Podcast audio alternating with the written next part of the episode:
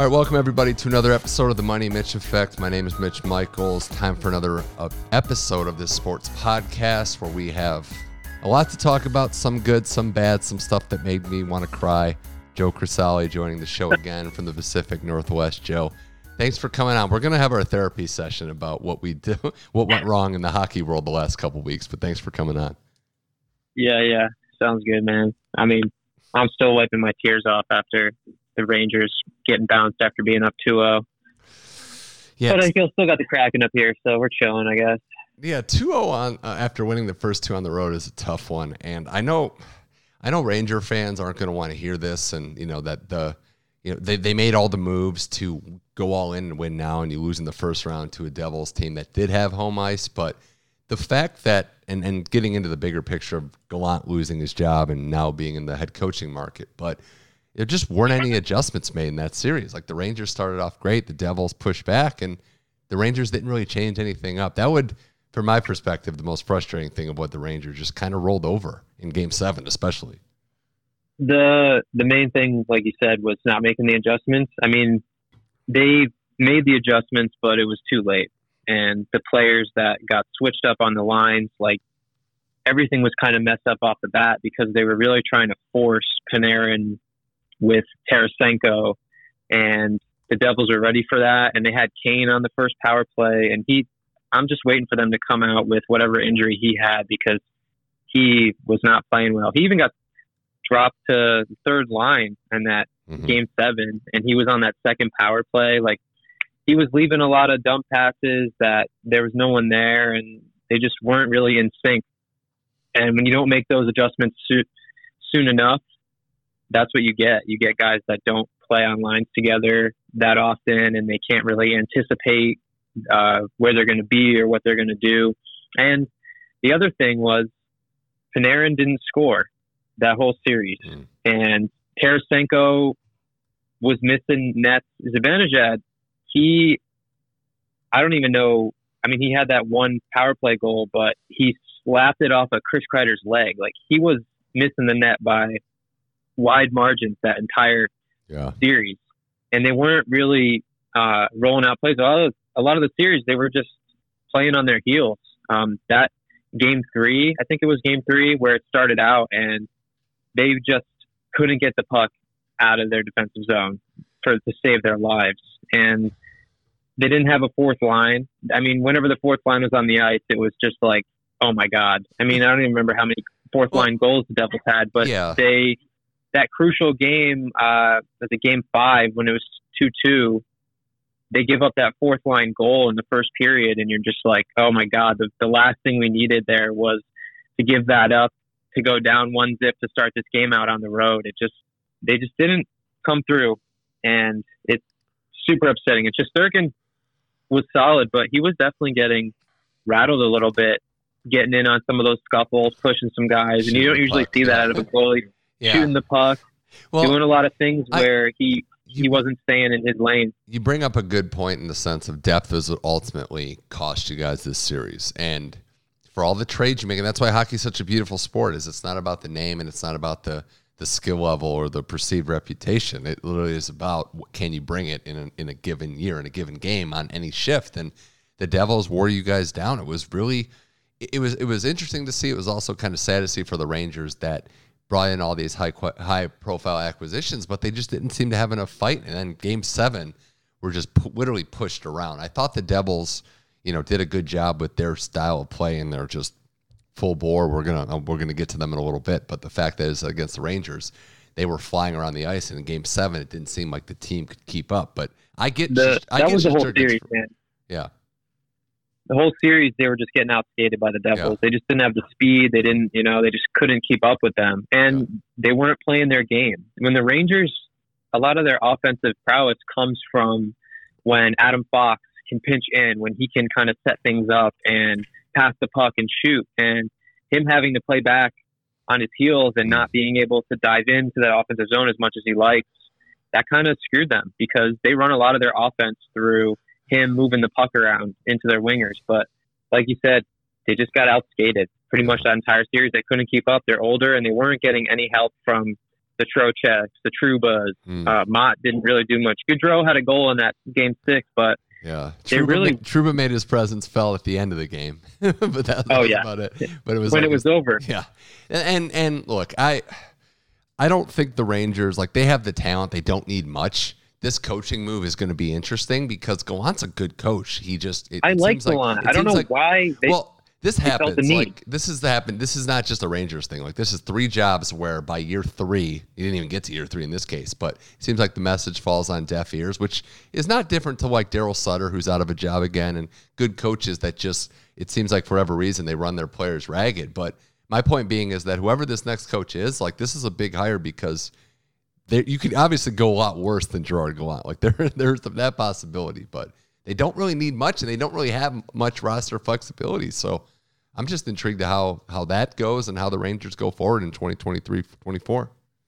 they just need to work on the depth, Mm. which is hard because when you got guys like Kakko and Lafreniere, who, I mean, let's say it, they're not first overall, second overall pick status like we're about to come into here with Bedard, but I mean, when those dudes are third and fourth liners, and you're taking them that high in the draft, you're kind of hoping that Yeah. they can do something, anything that they can provide, literally anything to the game. But when Lafreniere is averaging 11 minutes of ice time, Kakko 12. Like they're not trusted parts of this lineup, parts of this team. Mhm. And if you try to trade them, you're not going to get much back for them. And then obviously you trade them somewhere else and maybe they turn into something which would hurt even more. But it's just hard to not have that depth. And they tried to, to get some depth, making that trade with the Blues, at least on defense, getting Mikkola with Tarasenko. But when you're depending on kind of throw in pieces to contribute for you in key situations in the playoffs, it's not a recipe for success. And Yeah. it just sucks. Like starting the year out, Jimmy Vesey was on the top line, top two lines. And now he could barely hold his own in the fourth line, getting 10 minutes of ice time. So they just have some work to do in the depth department. And like you said, they kind of got out, out toughed, out skated. Trouba made his presence felt there at the end, but I mean, it was too little, too late. They just Yeah. weren't doing what they needed to do. Well, we're going to get into the second round here and what's happening after I just vent about how much of a sham the draft lottery was uh, the other night because I'm still upset about it. And that, you know, I, I can't believe Chicago got through that drought of two months without having a generational talent. But here we are. The Blackhawks get Connor Bedard. And uh, look, I, Yeah. I'll be they lose honest you. Kane.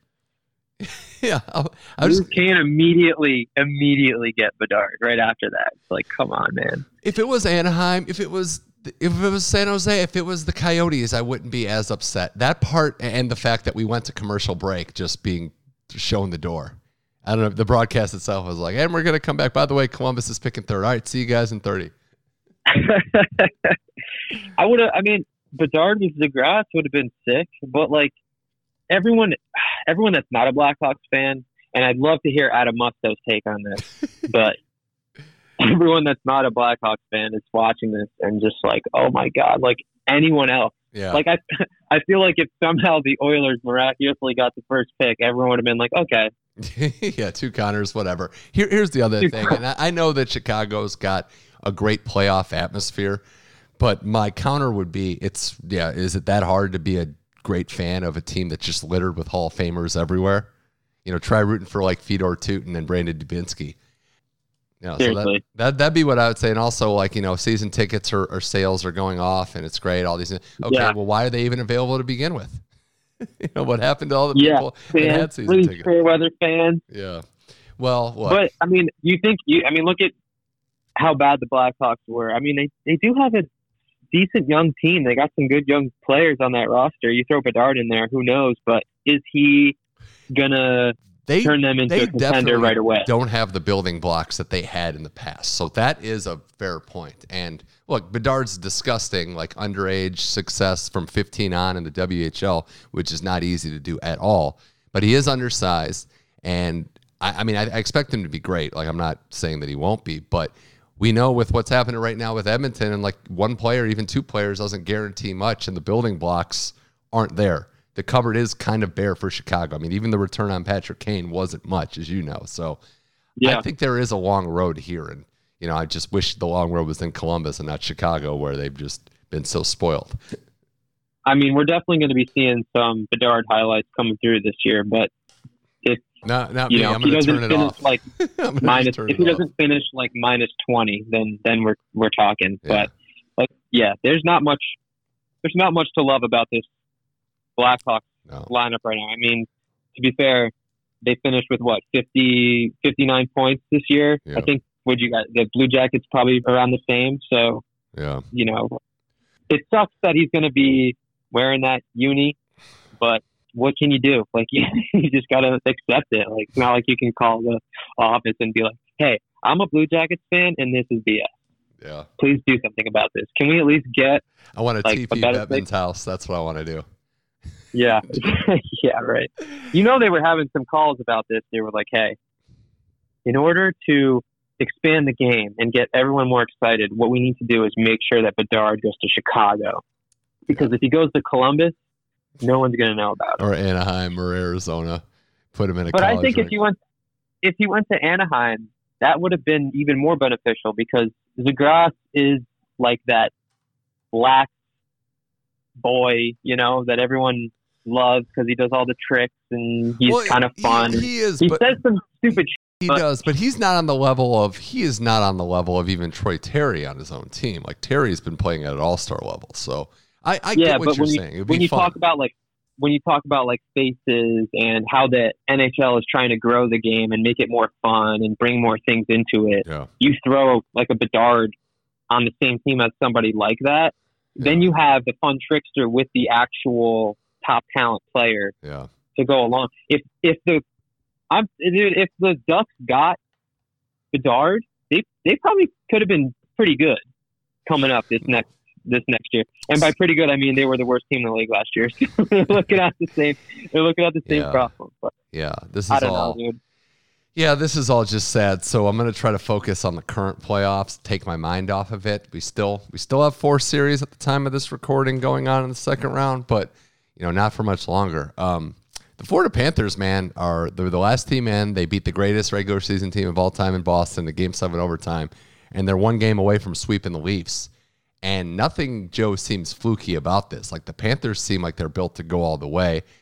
They've got They turned it on. well, they've got Matthew Tkachuk. They've got you know an MVP level type player this year. They've got depth across all lines, all defense, and they've got playoff Bobrovsky back. I thought that guy was dead, and he's back playing at his All Star Vezina level. yeah, he was not great to start this year out, but you know, it's the playoffs.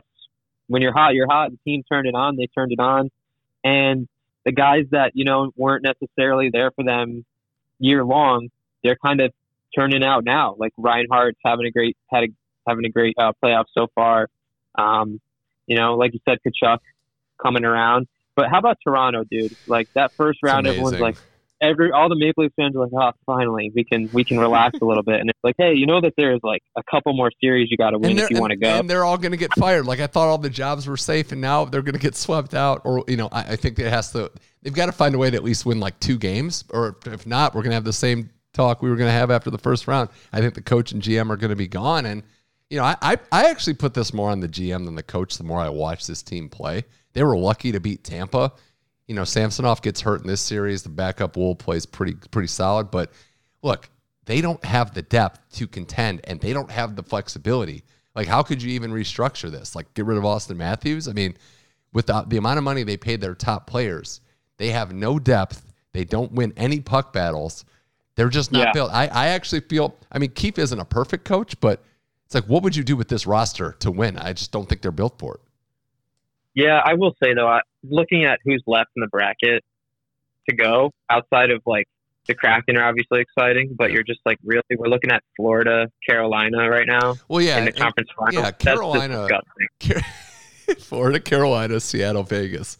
The- That's Like- Bettman's. That's what Bettman deserves for putting a tr- putting an original six team, giving him Connor Bedard. He gets the That's Florida what he traditional market. Yeah, That's what you get. and, and they're not all they're not all set in stone. I, I think Carolina. I mean, if you want to switch to that, like yesterday's game was really the the epitome of if you take a couple shifts off, it could be a disaster. Because if you That's judge true. if you judge that game on a 60 minute you know time how long it was, The Devils were right there, if not better, than Carolina for about 55 minutes. they lost just- six to one. That, that's just, that's hockey. I mean, three of the the three wins for Carolina are five one and two six one games. Like I. But they over, scored man. all they scored all those goals in a couple minute stretch. If anything, I'd feel worse if I was the Devils. Carolina did not play their best game. I don't even think they played close to their best level. But they had that they didn't they never quit. Rod the Bod Brind'Amour has a team full of grinders and tough dudes that overcome that overcome the overcame the worst injury luck of any team in the playoffs, hands down. And they're still coming at you. And the Devils just look, this is the learning curve I thought would actually happen in the Rangers series. The Devils have a long window with, with Jack Hughes stepping into his role, and we'll see if Timo Meier comes back and the Bratt situation. But the Devils are built for long term success. But this is a, you know, hey, young boys, welcome to the man's world of the NHL playoffs moment. Yeah, I, I think it doesn't even matter who we talk about from the East anymore. It's it's going to be Florida coming out of there. It, it doesn't matter who they play after. I think Carolina will give them a series. series though, because Carolina is perpetually overlooked, and they can they can go in the dirt. They can they can fight in the mud with them. So I, I would say that Okay. I, I would prefer Florida in that one, but I'm like I, write Carolina off at your own peril because we. I will just yeah. because when they wear that H on their Oh, uniform, go. which I- they that's what this is all about. They're out. They're out. They're they're outie. Outie I five just, I just heard so much from not just Ranger fans, but also obviously Devil fans when that series was going into game six and seven. Oh, we got Carolina. Like both sides were in agreement. Like, oh, this is way harder than Carolina. I'm like, okay, you know how you know it's like Toronto saying we want Florida. Just don't really Yeah. get a good vibe when you do that. Yeah, here you go. And as far as like coming out of the West, you know, I, I really want to see.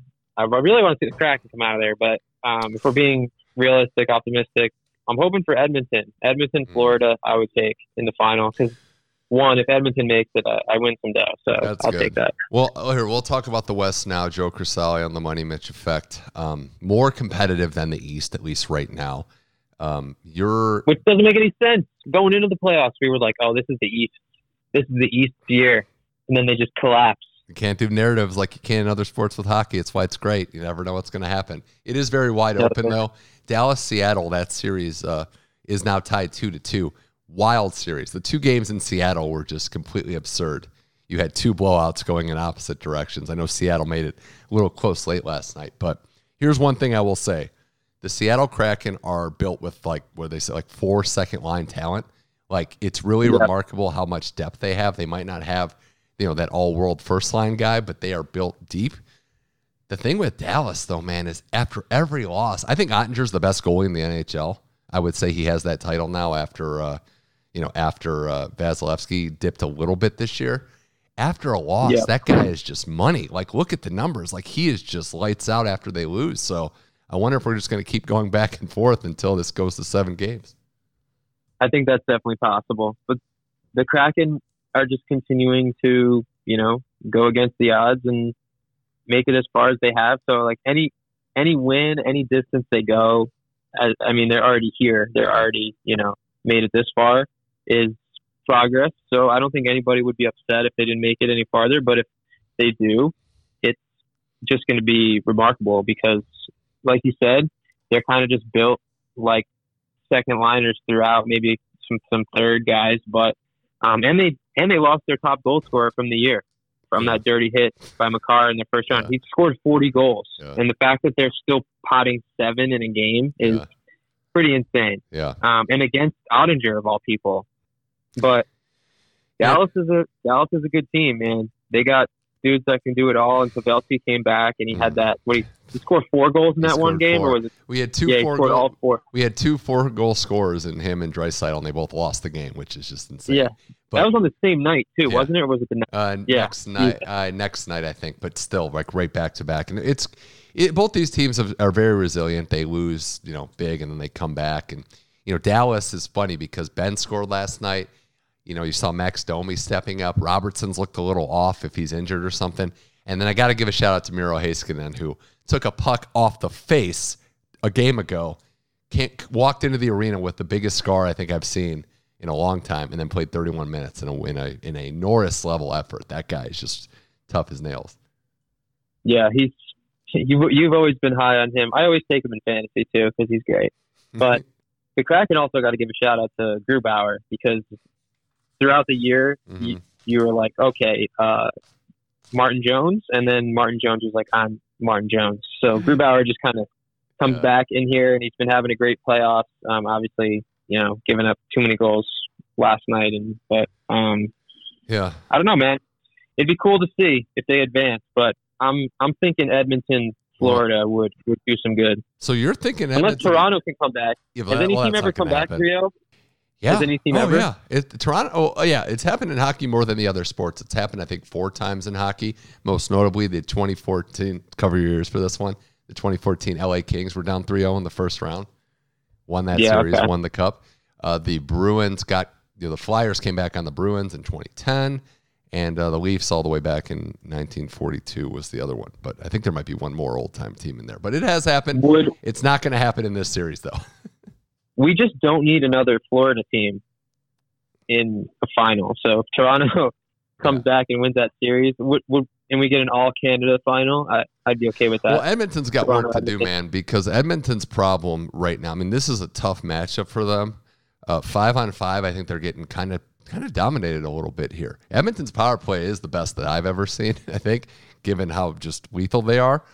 But when they're, I mean, when they have to kill penalties and when they're five on five, Vegas is tough, man. They've got Eichel rolling. They've got, they've got obviously Mark Stone doing his thing. I mean, this is a team that's built for success too. And the question was goaltending, can they keep up? But I never thought I'd see this. This is this might be the most shocking thing to me is that Vegas is fine saying we can actually outscore you guys. We just won't take penalties because that's the thing with the Oilers. Like if you take penalties, you're done. Like you're, you're absolutely done with McDavid and Draisaitl. yeah, that's the fact. I mean, look at Edmonton's problems, right? Like, you know, they haven't. I actually think Nugent Hopkins, who had a great year, he's obviously underperforming, no goals in this series. But the biggest thing, too, is that they've gotten the secondary scoring, but their goaltending has let them down. They don't know whether to play Skinner or Campbell. And defensively, Joe, I mean, they, they need better. They, they need better, and they're not getting it. This has kind of been what they've shown us all year, though. Kind of going back and forth with Skinner. They're just trying to Skinner and Campbell trying to play the hot goalie, and not having great defense. But they they're tough. They're a tough Mhm. team. Oh, they're going to come out just need- tonight. They're going to come out tonight bet buzzing like first period. Take the Oilers, take the over, take the first period over. We've seen this before. They have to win this Yeah. game. They can't go down three one back to Vegas. The series will be over then.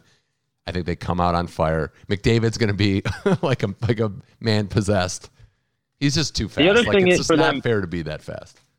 the other thing for them is they need to get more involvement from their second and third lines. I mean, you look at like Hyman. I don't remember if they have him on the top or not, but like the dude scored 36 goals this year. So you got to, you know, he's only got two in the playoffs. And like you said, Nugent Hopkins, he's got none. hmm So they need to get a little more involvement out of the non Draisaitl McDavid because Draisaitl's got 13. So they, they need a little bit more out of everyone. And Nurse, you know, Nurse hasn't done much for them in this in this playoffs here. So they just got a couple dudes that got to step it up. I, I'm confident that they'll be able to. Okay, confident. I think that I think like not just because of where the series are, but it would not surprise me at any stage now in the West if any one of these four teams made the cup. It wouldn't Yeah. surprise me. And Wouldn't surprise me either. the way to- Except I would be surprised by the Kraken. I, I would. See, they could do it, man. I guess you're saying they're going to be an underdog if they make. Dallas is tough to even get through, but if you get through, they would be an underdog versus either Vegas or Edmonton. But yeah, maybe that would be yeah that would be the fourth team, but they could do it. They're only a couple games away from you know conference final, and then anything can happen. Got gotta Vegas, say, man, Vegas, Seattle Kraken- conference final, two expansion teams. I know. I'm taking my pass and I'm going to every game. Do it. Definitely do it. Uh, Joe Crisalli, uh, we can wrap with this. I don't have a lot of hoops takes on my plate, but as I was telling you before, I think I'm a de facto Nuggets fan based on who's left. Let's go. I'll break it down. That's how for, we do it. I'll break it down for the simple for the simple folks out there like myself. I consider myself one of them. It's just very logical in steps here. Uh, don't want the Lakers to win. Don't want Philly or Boston to win. Um, given the fact that you know they've had some opportunities in the past, and I think it's time for some new blood here. But I don't want that new blood to be Phoenix.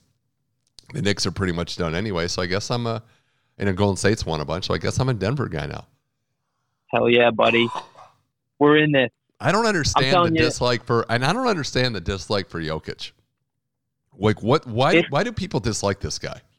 people dislike him because his play is so unorthodox and you watch him like chuck up these ridiculous shots and they go in and it's like who does this guy think he is shooting this ball but it just goes in Mhm. even KD said it he was like in that last game when uh, he fouled or two games ago he fouled Jokic on this like crazy spin around flip up shot and it just went right in and Durant was like that's why he's the MVP man people don't shoot a ball like this and it it goes in, but he shoots it and it goes in.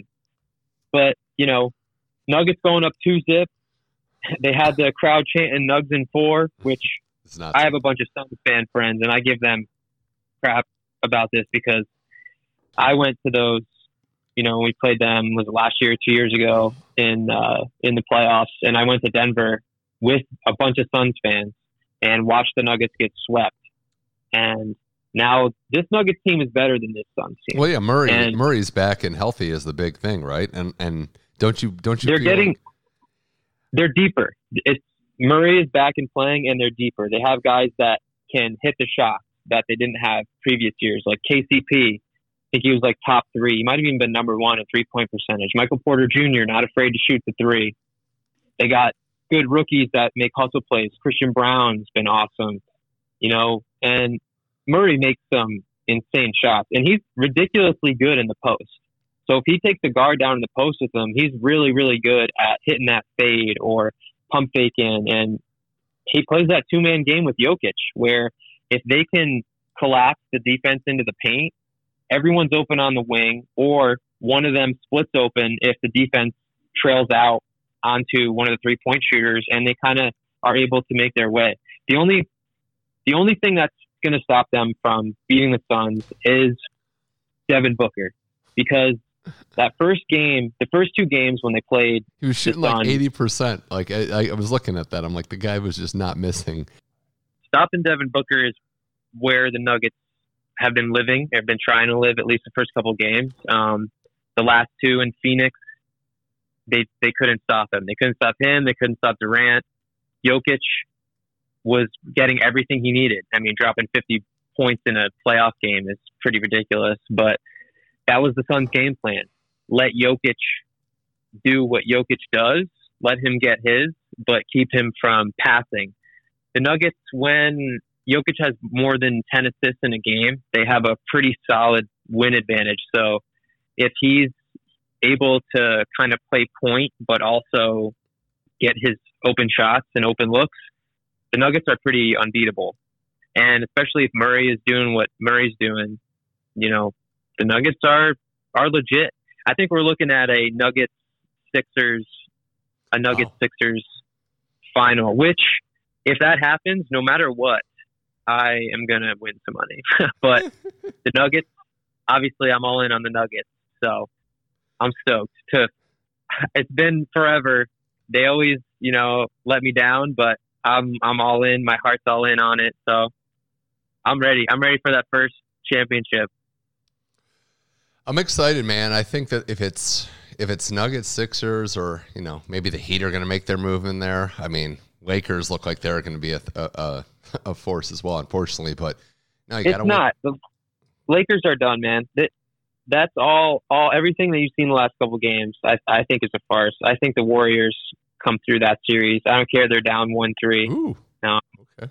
I think Warriors in seven in that one. Heat Wow. over Knicks for sure. I, I, Knicks have no fight left in them. The Warriors and the Lakers, you know, I'm not worried about the Nuggets playing either of those teams because they crush them. They crush them both in the in the regular season, and they they match up way too good against both of them. So the Suns are the toughest team I think that the Nuggets have to get through, and I'm that's kind of proven right now. But Yeah. Okay, man. I'm thinking I'm thinking Nuggets Warriors, Mm. and I'm thinking Heat Sixers, and we're looking at Nuggets Sixers. Wow, man, I have to see how this one shakes out. But Joe, um, I'm a- I am pulling for the Nuggets this year. I want to see Jokic rack up the triple doubles. We'll see what happens uh, in Game Six, and if there is a potential Game Seven, we know how nerve wracking that could be. But uh, Joe, man, always Yeah. a blast. Always a blast having you on here. Thanks for coming on the Money Mitch Effect. Yeah, thanks for having me, dude. Joe Crisalli, that was him on the Money Mitch Effect. If you like this episode, we're on all your podcast platforms Spotify, Apple, and Google, as well as the other platforms that are at your disposal.